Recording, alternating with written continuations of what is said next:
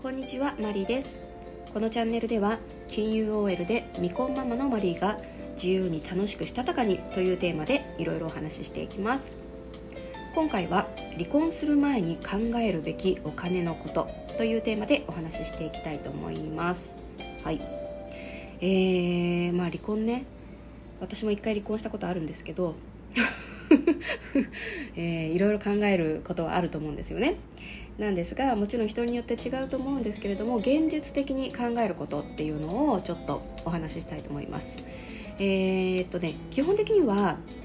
割とよく出てくるのが6つ6個あると思います。財産分与慰謝料年金分割親権養育費面会交流。えー、大体この辺りが、えー、ポイントになってくるんじゃないかなというふうに思います。で、えっと、それぞれについてはあのこれから私も、えー、調べまあ、調べてることもありますし、えー、経験したこともあるので、えー、それぞれについて今後、えーと、一つずつあの発信していこうというふうには思ってるんですけどそもそも何でこういうことをちゃんと考えておく必要があるのかっていうことなんですけどまず離婚した後の生活っていうのを具体的にイメージするっていうのはすごく大事なことだと思います。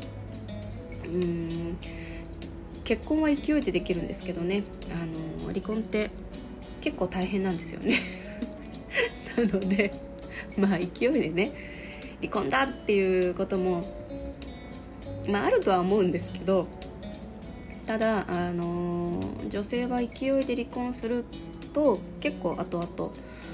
辛かったりすることもあると思います。特に子供がいたりするとねあの本当にいろいろ考えておかないと大変だなというふうに思います。私前回離婚した時は子供はいなかったのでその後はそ,、えー、そこまで、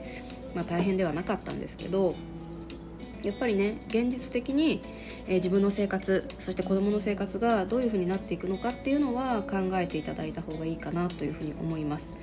でそれがまあ周りを回ってもしかしたらだったら離婚しない方がやっぱりいいかなっていうことになるかもしれないし、うん、逆にねよしもうしょうがないと思って覚悟が決まるっていうこともあるかもしれないんですけど、えー、結構やっぱりねあのお金のことは現実的なことなので最初にしっかりポイントを押さえて考えておくっていうのは大事だと思います。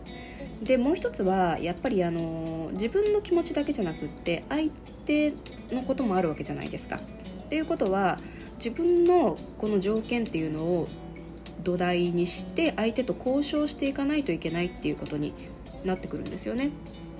まあその時に自分の気持ちがはっきりしてないとかっていうふうになると、まあ、なかなか交渉も2点3点したりとか1回決めたのにまた振り出しに戻ったりとかっていうことがいろいろ出てくると思うのでうんまあ冷静にまず自分の気持ちを整理していくっていうのがすごく大事です。で内容が決まって自分の気持ちをきちんと整理をして自分の要望をきちんと出してで初めて相手と交渉をしてで交渉した結果がお互いの、まあ、決め事というかあの内容決まった内容になるんですよね。でその決まった内容をもとに公正証書を書くっていう作るっていうことになるので内容が決まらないとそもそも公正証書が作れないんですよね。でその内容によっては、えー、私離婚した時は公正証書は作らなかったんですけどまあ作るまでもないっていう場合もあると思いますなので、えー、その辺りはきちんとあの公正証書を作るべきなのかどうなのかっていうことを考えるためにも、えきちんと内容を、え明確にしておくっていうのが、え必要になってきます。でですね実際交渉役場っていうところで公正証書っていうのを作るんですけど私ちょっとまだ行ってないんですけど電話をしていろいろ聞いたんですけどなんとですねあの私知らなかったんですけど交渉役場ではその内容についてのアドバイスって一切してくれないんですよこれちょっとあの知らない人はびっくりするかもしれないんですけど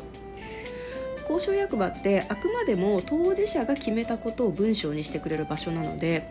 こういう場合は普通こういうことを取り決めし,、ま、しますよみたいなアドバイスとかって一切や言ってくれないんですって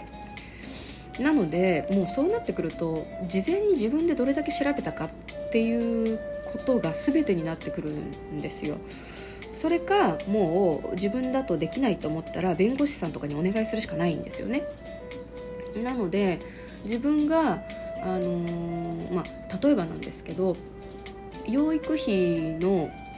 うん、内容とかだったりすると公正証書を作ると差し押さえができるっていうふうに思ってる人いるかもしれないんですけど差し押さえしてもいいよっていう文章が入ってないと差し押さえできないんですよ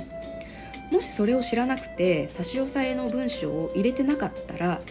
作った意味ありますかっていう話になるんですけどそういうことは交渉役場では指摘をしてくれないんですね。教えてくれないんです。どっちかが有利になるとか不利になるみたいなことはないのであくまでも2人で決めたことお互いが決めたことを文章にしましたよっていうだけになるのでこれはね事前の下調べというかリサーチ力というかもうそういうのがねすごく大事だなというふうに思っています。なので、まあ、あのちょっとね時間がかかる部分もあると思うんですけどできればあのきちんと自分の気持ちを落ち着けてしっかり書いて、えー、考えてもらいたいなというふうに思います。でやっぱり大事なのは自分の気持ちに嘘はつかないでちゃんと考えるっていうことだと思うんですよね。嘘ついて、うん、相手に忖度しても、まあ、何にもいいことないと思うんですよね。で、まあ、結局いろいろ我慢してきたから今辛いとかっていうことだと思うのでもうそこはあの忖度しないで、まあ、自分の希望がね100%叶うかどうかっていうのは全然別として本当にまあ正直な素直な気持ちで、えー、今自分がどういうふうに思っているのか相手に何を要求したいのかどういうふうにしてほしいのかっていうのをきちんと考えてみてほしいなというふうに思います。はい、ちょっと長くなりましたけど今回はこれで以上にしたいと思います。はい、最後まで聞いていただいてありがとうございました。またねバイバイ。